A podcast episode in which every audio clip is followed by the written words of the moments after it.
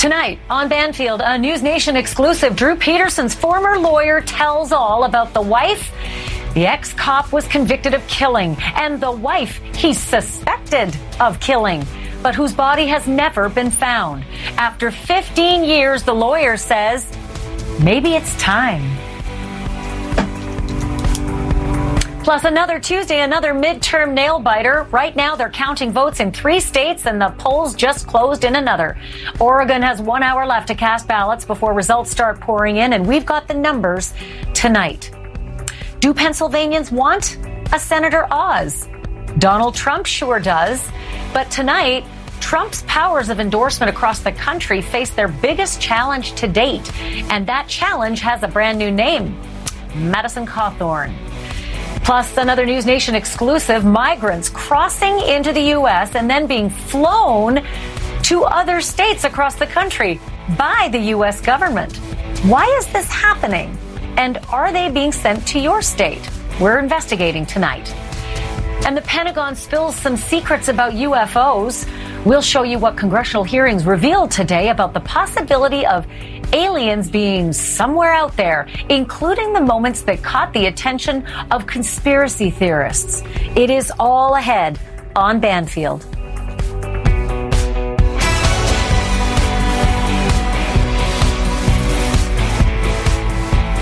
Hello and welcome to Banfield. We've got some big news that's just coming into News Nation. Is it a break in the Drew Peterson case that finally might solve the mystery of where his missing fourth wife really is.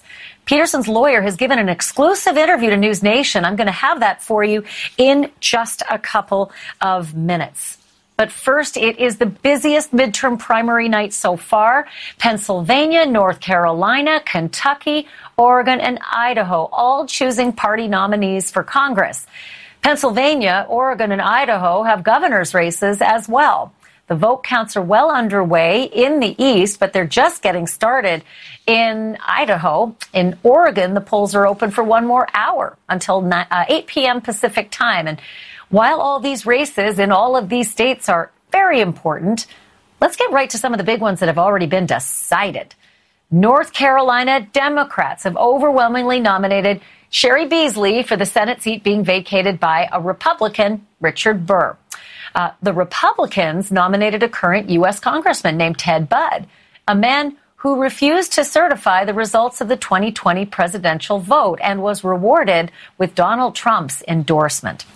Elsewhere in North Carolina, rookie GOP Congressman Madison Cawthorn is seeking reelection over the fierce objections about from just about every other prominent Republican state or national except for Trump. And that may not be enough because right now, Cawthorn is actually trailing the establishment pick, State Senator Chuck Edwards. And in fact, just within the last few seconds, they have called this election for Chuck Edwards. So there you have it 34 to 32. Madison Cawthorn appears to be out tonight. Wow, that is a bit of a surprise. And clearly, that's going to be the talking point for the rest of the night and the rest of Super Tuesdays. That's for sure. Uh, in the GOP Senate contest in Pennsylvania, another really closely watched race, Dr. Mehmet Oz, the celebrity MD, endorsed again by Donald Trump did not work for Madison Cawthorn, and look where we are right now. David McCormick coming in in the lead with 32% of the vote. Mehmet Oz just slightly behind with 30%. And Kathy Barnette, who it was thought was nipping at both of their heels, is a fair distance back at about 23%. But and it's a big but. Only 39% of the vote is in. Look up in the top right hand corner of your screen. That's where you can see how far along we are in that count. So that story has yet to be told. On the Democratic side in Pennsylvania, the colorful Lieutenant Governor John Fetterman has defeated his moderate rival, Congressman Conor Lamb. But Fetterman, uh, not at the victory party tonight because on Friday, he suffered a stroke. He does say, however, he expects a full recovery. Hey everybody, it's John and Gisele. As you can see, we hit a little bump on the campaign trail. Um, yeah. It was on Friday. Uh, I just wasn't feeling very well, so I decided, you know what, I need to get checked out. So I, I went to the hospital. to get checked out because yeah. I was right, as always. Hmm. Today, Fetterman posted uh, this picture of himself casting an emergency absentee ballot. News Nation correspondent Kelly Meyer joins me now. She is live at Dr. Oz's election night watch party in Newtown, just outside of Philadelphia. Kelly, we just looked at those results, and you know, uh, Oz is uh, behind two points, and I'm assuming he wasn't expecting to be. Although this has been pretty tight. What's the vibe there?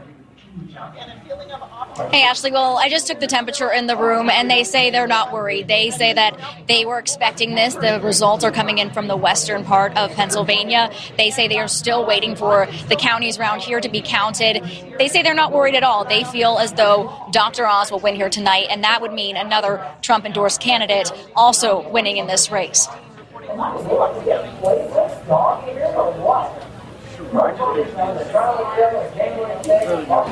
Primary day in battleground Pennsylvania. I expected it to be a little heavier because it is really contested. Voters heading to the polls across the Keystone State, including here in the small town of Trappe, a former Republican stronghold in a Democratic county just outside of Philadelphia. Voters here now split in what has turned into what organizers call a nasty race for top place, showcased by the contentious GOP Senate race between Dr. Mehmet Oz, David McCormick, and Kathy Barnette.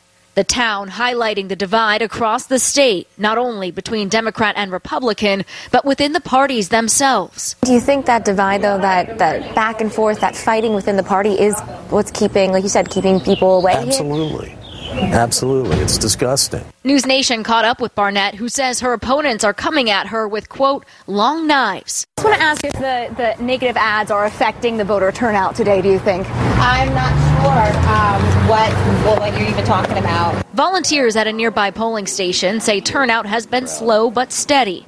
One voter we spoke to says she wouldn't miss it. I think it's very important to vote especially with the primary and with um, who we have in Pennsylvania now, get them out.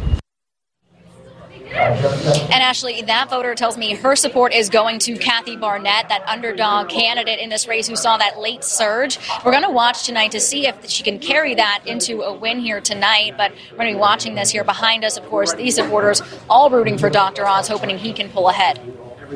Well, I'm, I'm continuing to watch the numbers, but you know, uh, with only 39% of the vote in, it's always hard to assess whether this is like a, you know, a, a trend that's going to continue. But you know, David McCormick is ahead. Kathy Barnette is far, far behind. But you know, every county can be a little bit different, and every neighborhood can be a little bit different. So. Is it thought that Kathy Barnette really is going to be nipping at the heels of these other two who were, you know, it was a two horse race for the longest time? Yeah, that's right. We saw McCormick and Oz, uh, you know, fighting at each other in the ads. Um, some saying that that is where Barnett, Barnette came up and, and got in from behind here, uh, pulling ahead in these last few days of the race. But whether or not that will translate into a win here tonight, we will find out. Uh, but still, right now, too early to too early to tell. Uh, but for McCormick, it was interesting. We were talking with voters yesterday, um, you know, who said that they were supporting Trump in 2016 and 2020, volunteering for him. They still like Trump, but they wanted to come out there and volunteer for McCormick. So it's interesting to see uh, the layers in this race. And Pennsylvania voters say, though they like Trump and they understand he endorsed Oz, they're going to vote their conscience in this race. So maybe that's where you see McCormick coming here in the lead.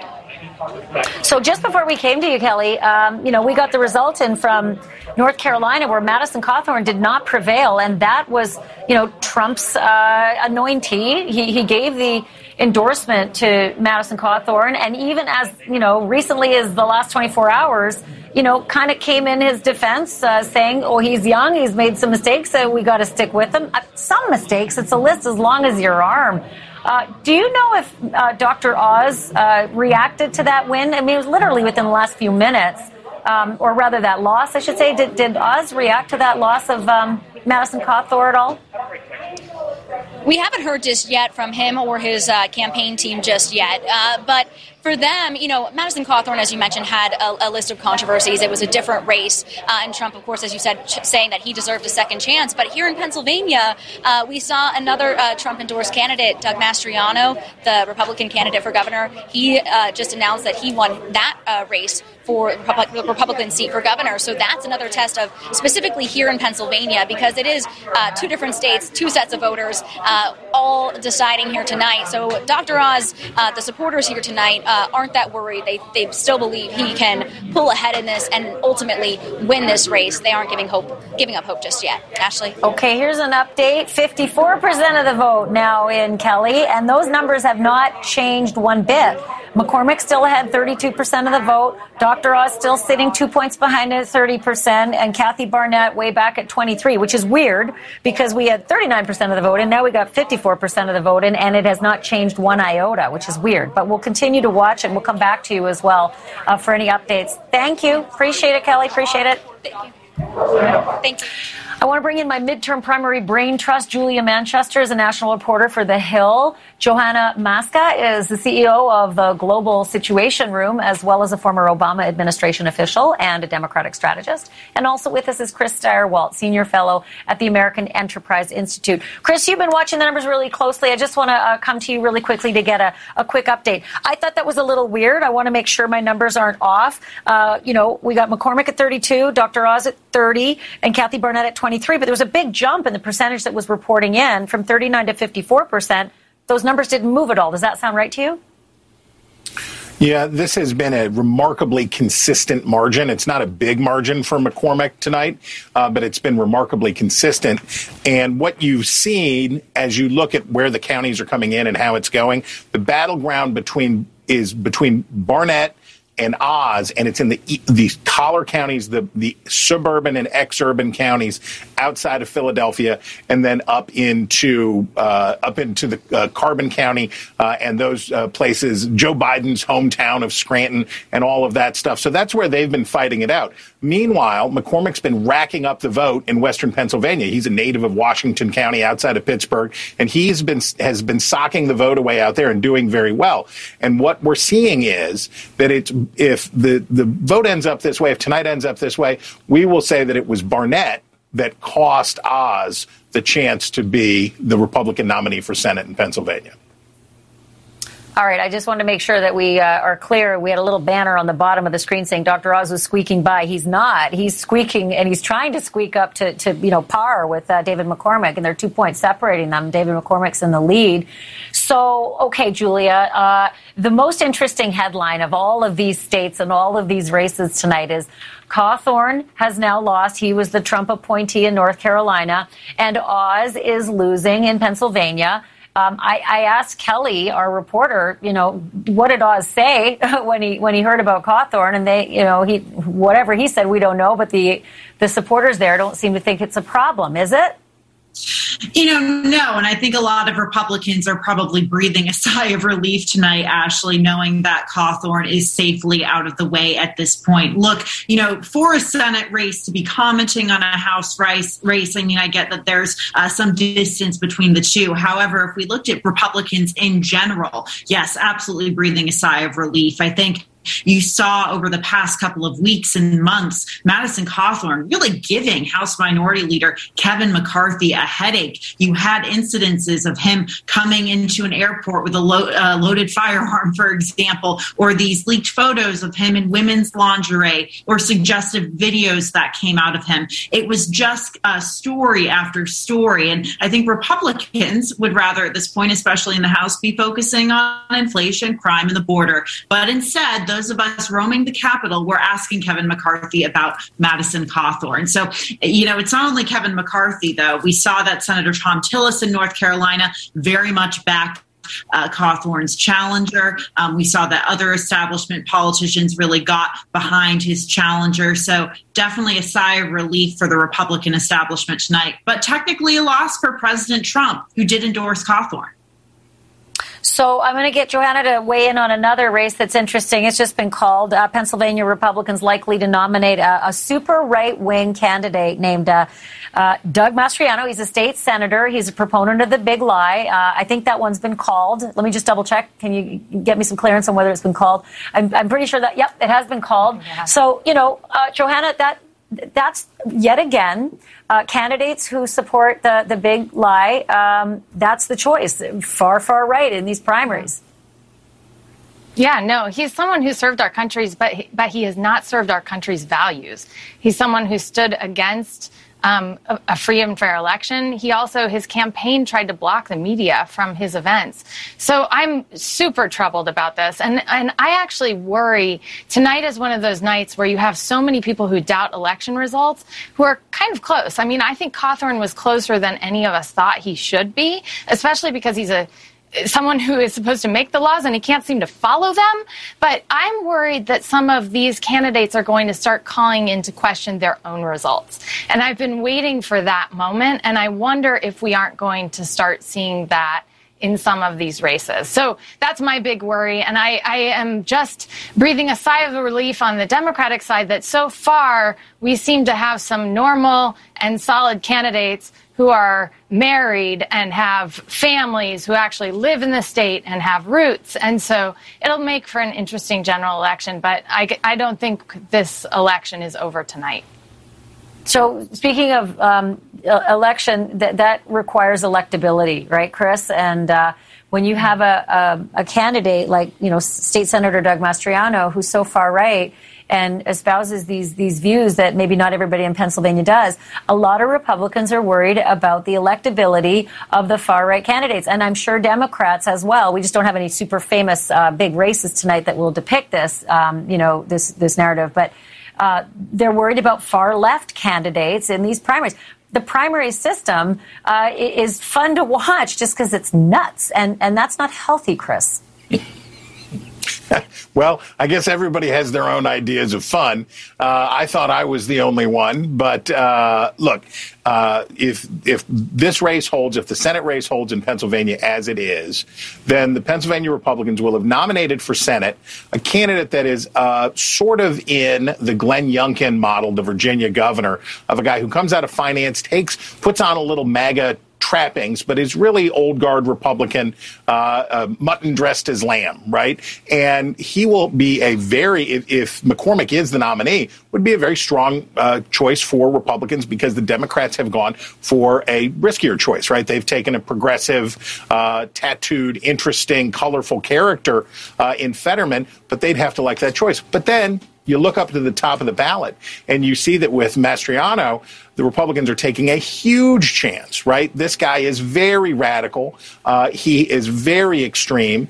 And the Democrats have a very boring, ple- uh, uh, what any Democratic strategist would say is a pleasantly boring Democratic nominee for governor. And that can have consequences for the Senate race. So if this holds, the Republicans may really have to worry about Mastriano and how he runs as governor and what that does to the Senate race. And I always thought that midterms were about the president, but it seems they are more about the last president. Julia Manchester, Johanna Maska, and Chris Stirewalt, thank you all three of you. Appreciate it. Thank you. You bet. Straight ahead, a News Nation exclusive after 15 years. One of this country's most infamous mysteries possibly solved? Drew Peterson's former lawyer speaks when we come back. It's been 15 years since Stacy Ann Peterson disappeared, setting off a chain of events that launched her husband's name into the national headlines and eventually landed him in prison for the rest of his natural life. That name? Drew Peterson, a Chicago area cop who murdered his third wife, Kathleen Savio, and is suspected of killing his fourth wife, Stacey Ann, though she's never been found after disappearing in 2007. With Peterson in prison, his lawyer, Joel Brodsky, is giving an exclusive interview to News Nation's Ben Bradley and may be about to spill the secrets about the case that no one has heard before. Here's Ben now with the story.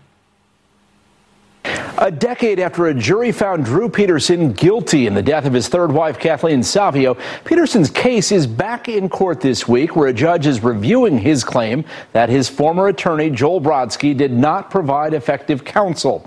A lot has happened since the trial. Peterson had 40 more years tacked onto his sentence after being convicted of a plot to kill the prosecutor. And Peterson's one time attorney had his law license suspended for unrelated conduct. And that is where our story begins. But you were never charged with a crime. Never. Never accused of taking a client's money. Never. And, and yet they benched you for two years. In an interim basis? I, yeah, absolutely. These days, Joel Brodsky is a pariah of his profession. His law license suspended, his clients in limbo, his anger palpable.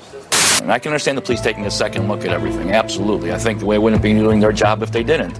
It's a far cry from his high flying days next to his most infamous client. The third wife. Okay. What happened? Don't know. I don't know. There were national TV interviews. Can you understand why, why people watching at home, why people who hear you tell this story, shake their heads and think he can't be telling the truth? It, it just it just doesn't make sense. Do you understand that? I understand what people are thinking, of course, but it happens. Constant coverage. He says he believes that he helped you dispose of your wife's body. Talk to my lawyer. I've got nothing to no say truth about to it whatsoever. None. Nobody helped me with anything. Such a manner and a client who seemed to revel in the spotlight almost as much as his counsel. I'm going to come camp myself in front of your house and see if you like it. Brodsky lost Peterson's case. The former Bolingbrook police sergeant was convicted of killing his third wife, Kathleen Savio, and has been labeled the only suspect in the 2007 disappearance and likely murder of his fourth wife, Stacy, whose body has never been found. Drew told you what happened to Stacy. I know everything about both of his wives, everything. And Brodsky says he is considering spilling his secrets. He's never getting out of jail, so it's not going to hurt him. And uh, wouldn't you never practice law again? Well, I don't think I'm ever practicing law again anyway, so what's the difference, right?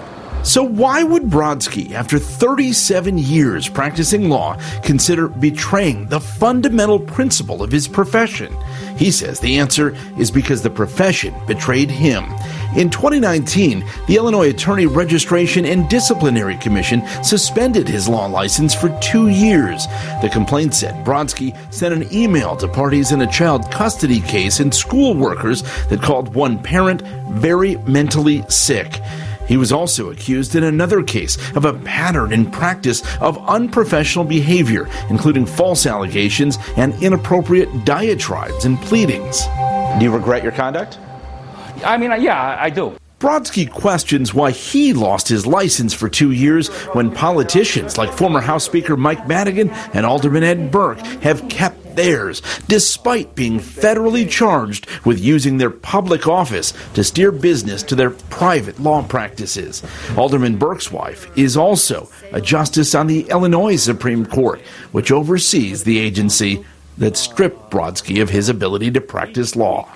Decisions, rulings, uh, opinions, uh, you know, are made based on not, uh, upon not what the facts are or uh, what the law is, but are being done based upon who you are and who you know and what your financial connection to them are. And, and if, if that's, I don't want to get involved in that anymore. Despite the fact Brodsky's two year suspension is technically up, he has not applied to have his law license reinstated. It's almost like being, it's almost like being, I don't want to get back into a, a dirty business, uh, what I think is a dirty business. You're telling me the guy who represented Drew Peterson is worried about getting dirty? Well, or feeling know, dirty? He recognizes the irony, but says every client deserves a vigorous defense, even Illinois' most infamous former cop. I feel bad about what, uh, you know, Drew you know, still not taking a responsibility and Stacy still being missing, that I'm thinking about um, maybe, you know, revealing what happened to Stacy and, and, and what, where she is.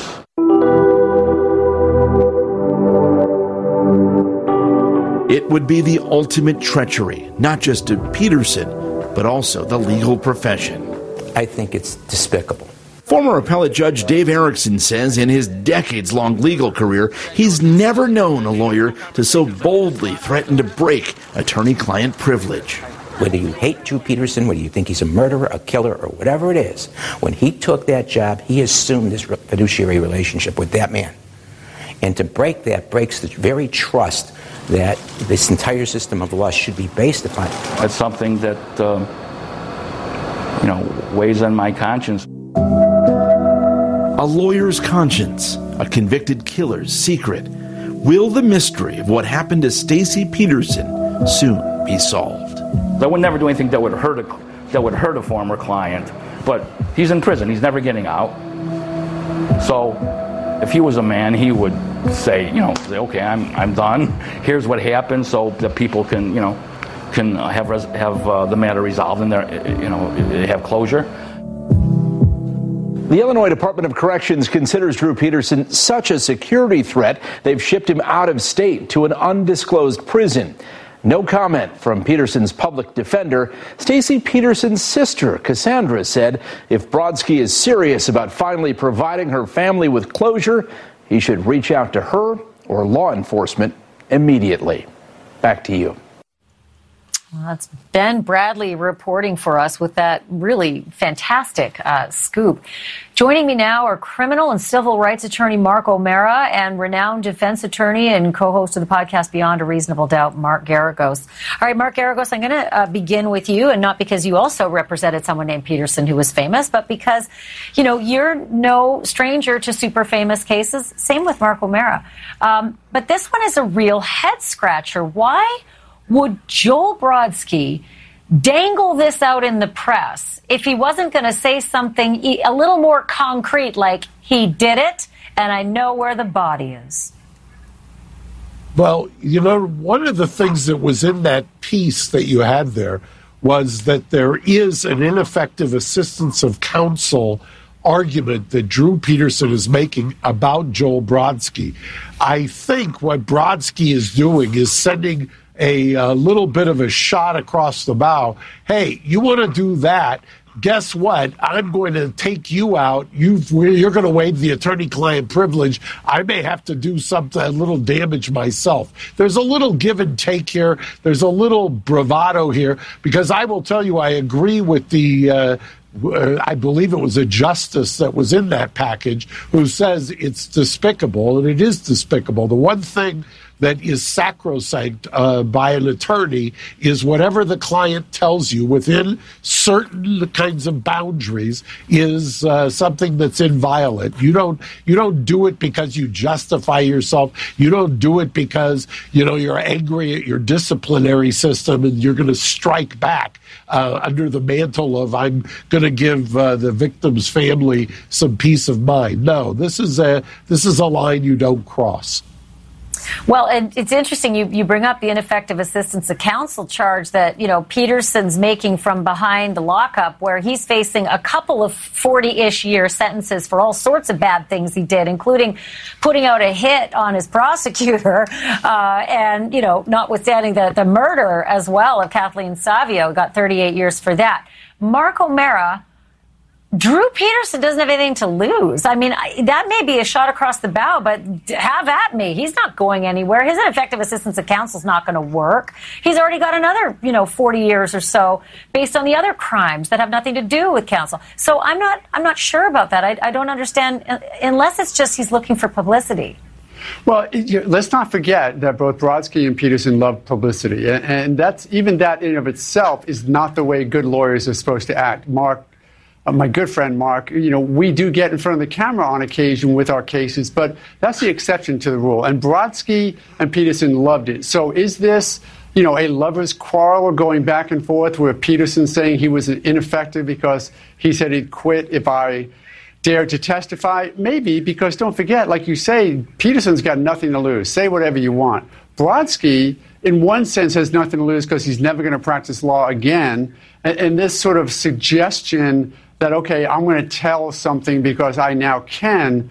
Uh, I find it not only disgusting and despicable, as was said before, but it really it affects and undermines the very fabric of the criminal justice system and the fact that our clients, the good lawyers who have clients who have to rely on them and have to trust them, the first thing I say to my clients is, look, I'm like a doctor. You have to tell me where it hurts. You have to tell me what what you can because that's the way I can give my best advice. And now, if these potential clients think I could pull a Brodsky, if that's what it's now going to be called, and for my own personal reasons, frustration with the system, whatever, going to start telling secrets of a client, no one's going to tell us what they need to tell us to effectively represent them. Yeah, I mean, I've heard of clients dying and then lawyers, you know, saying Still. things afterwards and taking the penalty anyway. But I haven't heard of this. And, and he says, oh, it's not going to hurt Drew Peterson, he's behind bars. No, it just hurts the rest of the, the profession. I have to wrap it there, but thank you guys. Thank you for jumping on so last minute with this breaking news. I really appreciate it. And obviously, this story is not over. I'm going to call you back when we find out just exactly how far Joel Brodsky is going to go with this. Thanks, guys. Great, Ashley. Hey, Mark. Thank you. All right, still to come, a story you'll only see on News Nation. Secret U.S. government planes landing at the border to pick up migrants and deliver them to states across the country. Which states? And why is this happening? And is your state on the list? We've got the answer next.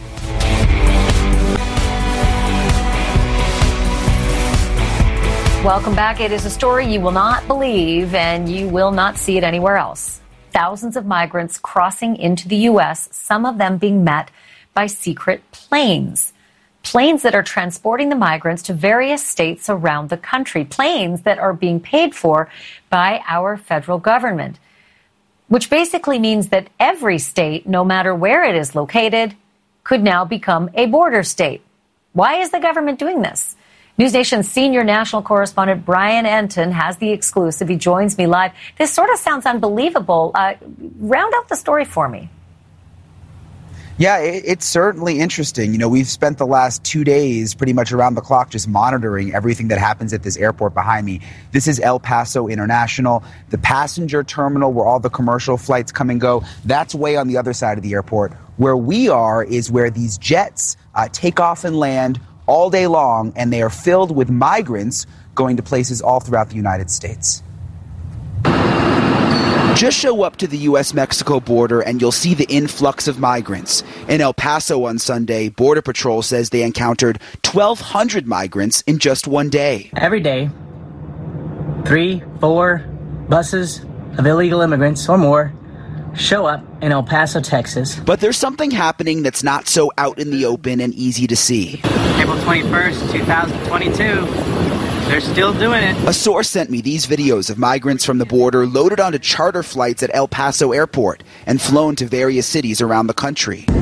We wanted to see it for ourselves, so we flew to El Paso and got a hotel next to the airport where I started tracking the charter flights. But tracking them was almost impossible because many would just disappear from the tracking websites.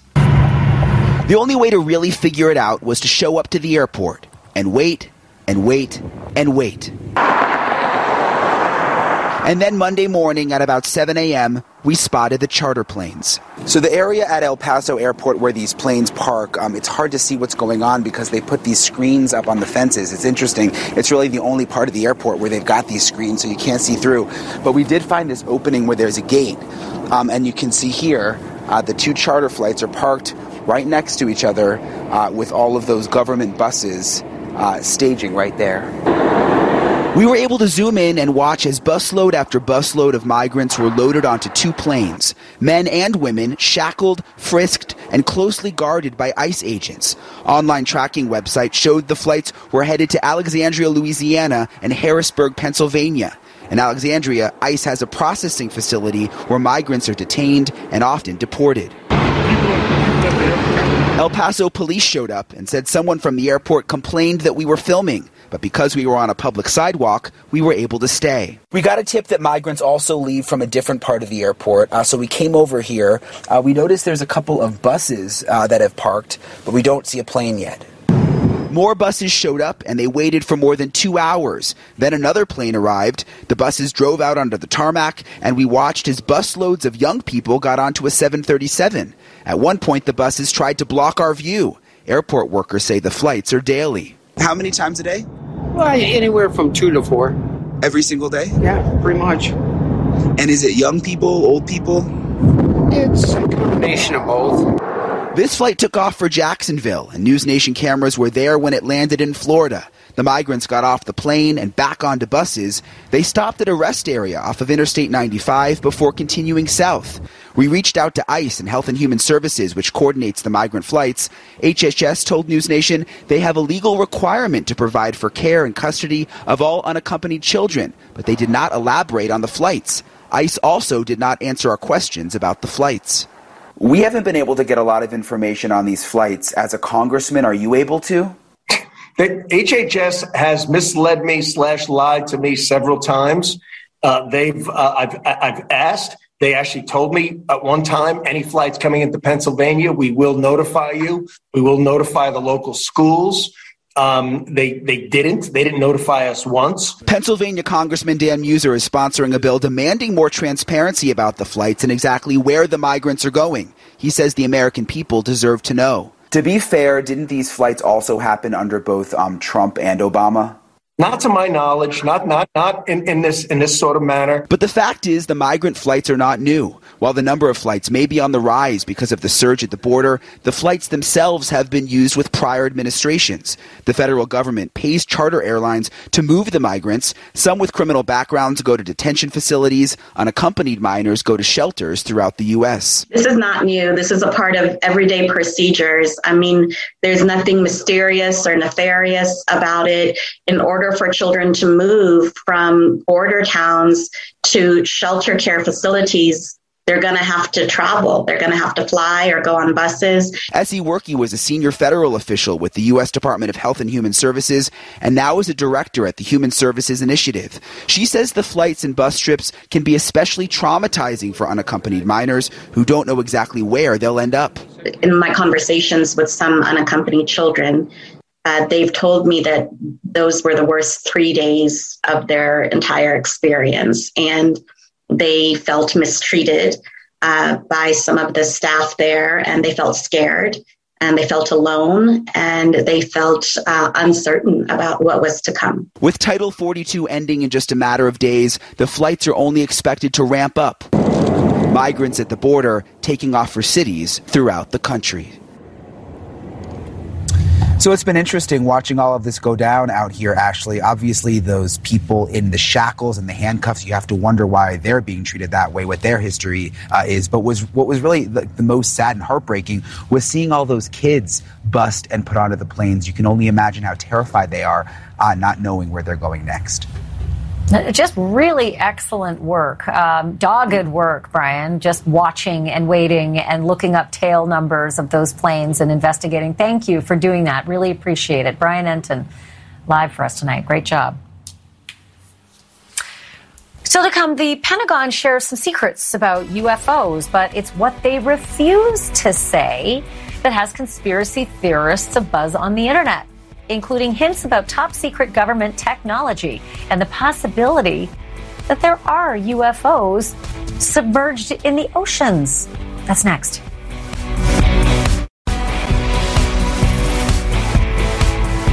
It was a pretty historic day on Capitol Hill. Um, the first congressional hearing about UFOs in more than 50 years. The lawmakers took turns grilling Scott Bray, the Deputy Director of Naval Intelligence, and Ronald Moultrie, the Undersecretary of Intelligence. And yes, I know it sounds like Mulder. Uh, the two officials did offer up some curious information. They acknowledged that the U.S. government database of UFO sightings now includes more than 400 sightings. That's up from 143 that they claimed to know about last year. They also revealed that sightings of unidentified aerial phenomena, as they're known by the government, are, quote, frequent and continuing, end quote. They admitted that multiple UFOs appear to rely on technologies that are not known to exist in any U.S. or foreign arsenals. Eek. But they shared that U.S. government uh, actually does have some pretty top secret technology that the public doesn't know about yet. And that is what probably excited a lot of UFO enthusiasts. But there was a lot more from the hearing that private UFO investigators and conspiracy theorists are not going to like. Most importantly, that the government doesn't investigate that many UFO sightings.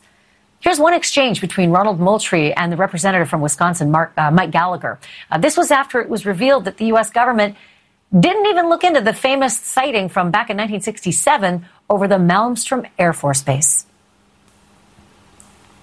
I mean, it's a pretty high profile incident. Uh, I, I, don't claim to be an expert on this, but that's out there in the ether. You're you're the guys investigating it. I mean, if, who else is doing it? If something was officially brought to our attention, we would look at it. Uh, there are many things that are out there in the ether that aren't officially brought to our attention. So how would it have to be officially brought to your attention? I'm bringing it to your attention. Sure, so, this is pretty official. Sure. So we'll go back and take a look at it. But generally, there is some um, authoritative figure that says there is an incident that occurred. We'd like you to look at this. Uh, but in terms of just tracking what may be in the media that says that something occurred at this time at this place Um, there are probably a, a, lot of leads that we would have to follow up on. I don't think we have resources to do that right now.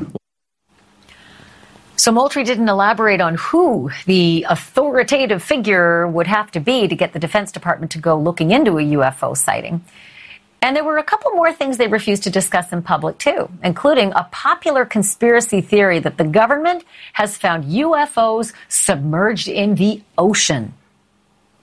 Do we have any sensors underwater uh, to um, detect on submerged UAPs?